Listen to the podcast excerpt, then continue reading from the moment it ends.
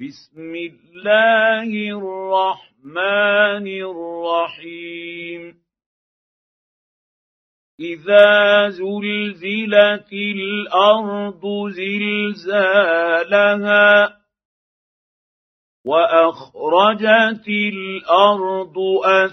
أثقالها وقال الإنسان ما لها يومئذ تحدث اخبارها بان ربك اوحى لها يومئذ يصدر الناس اشتاتا ليروا اعمالهم فمن يعمل مثقال ذره خيرا يره ومن يعمل مثقال ذره شرا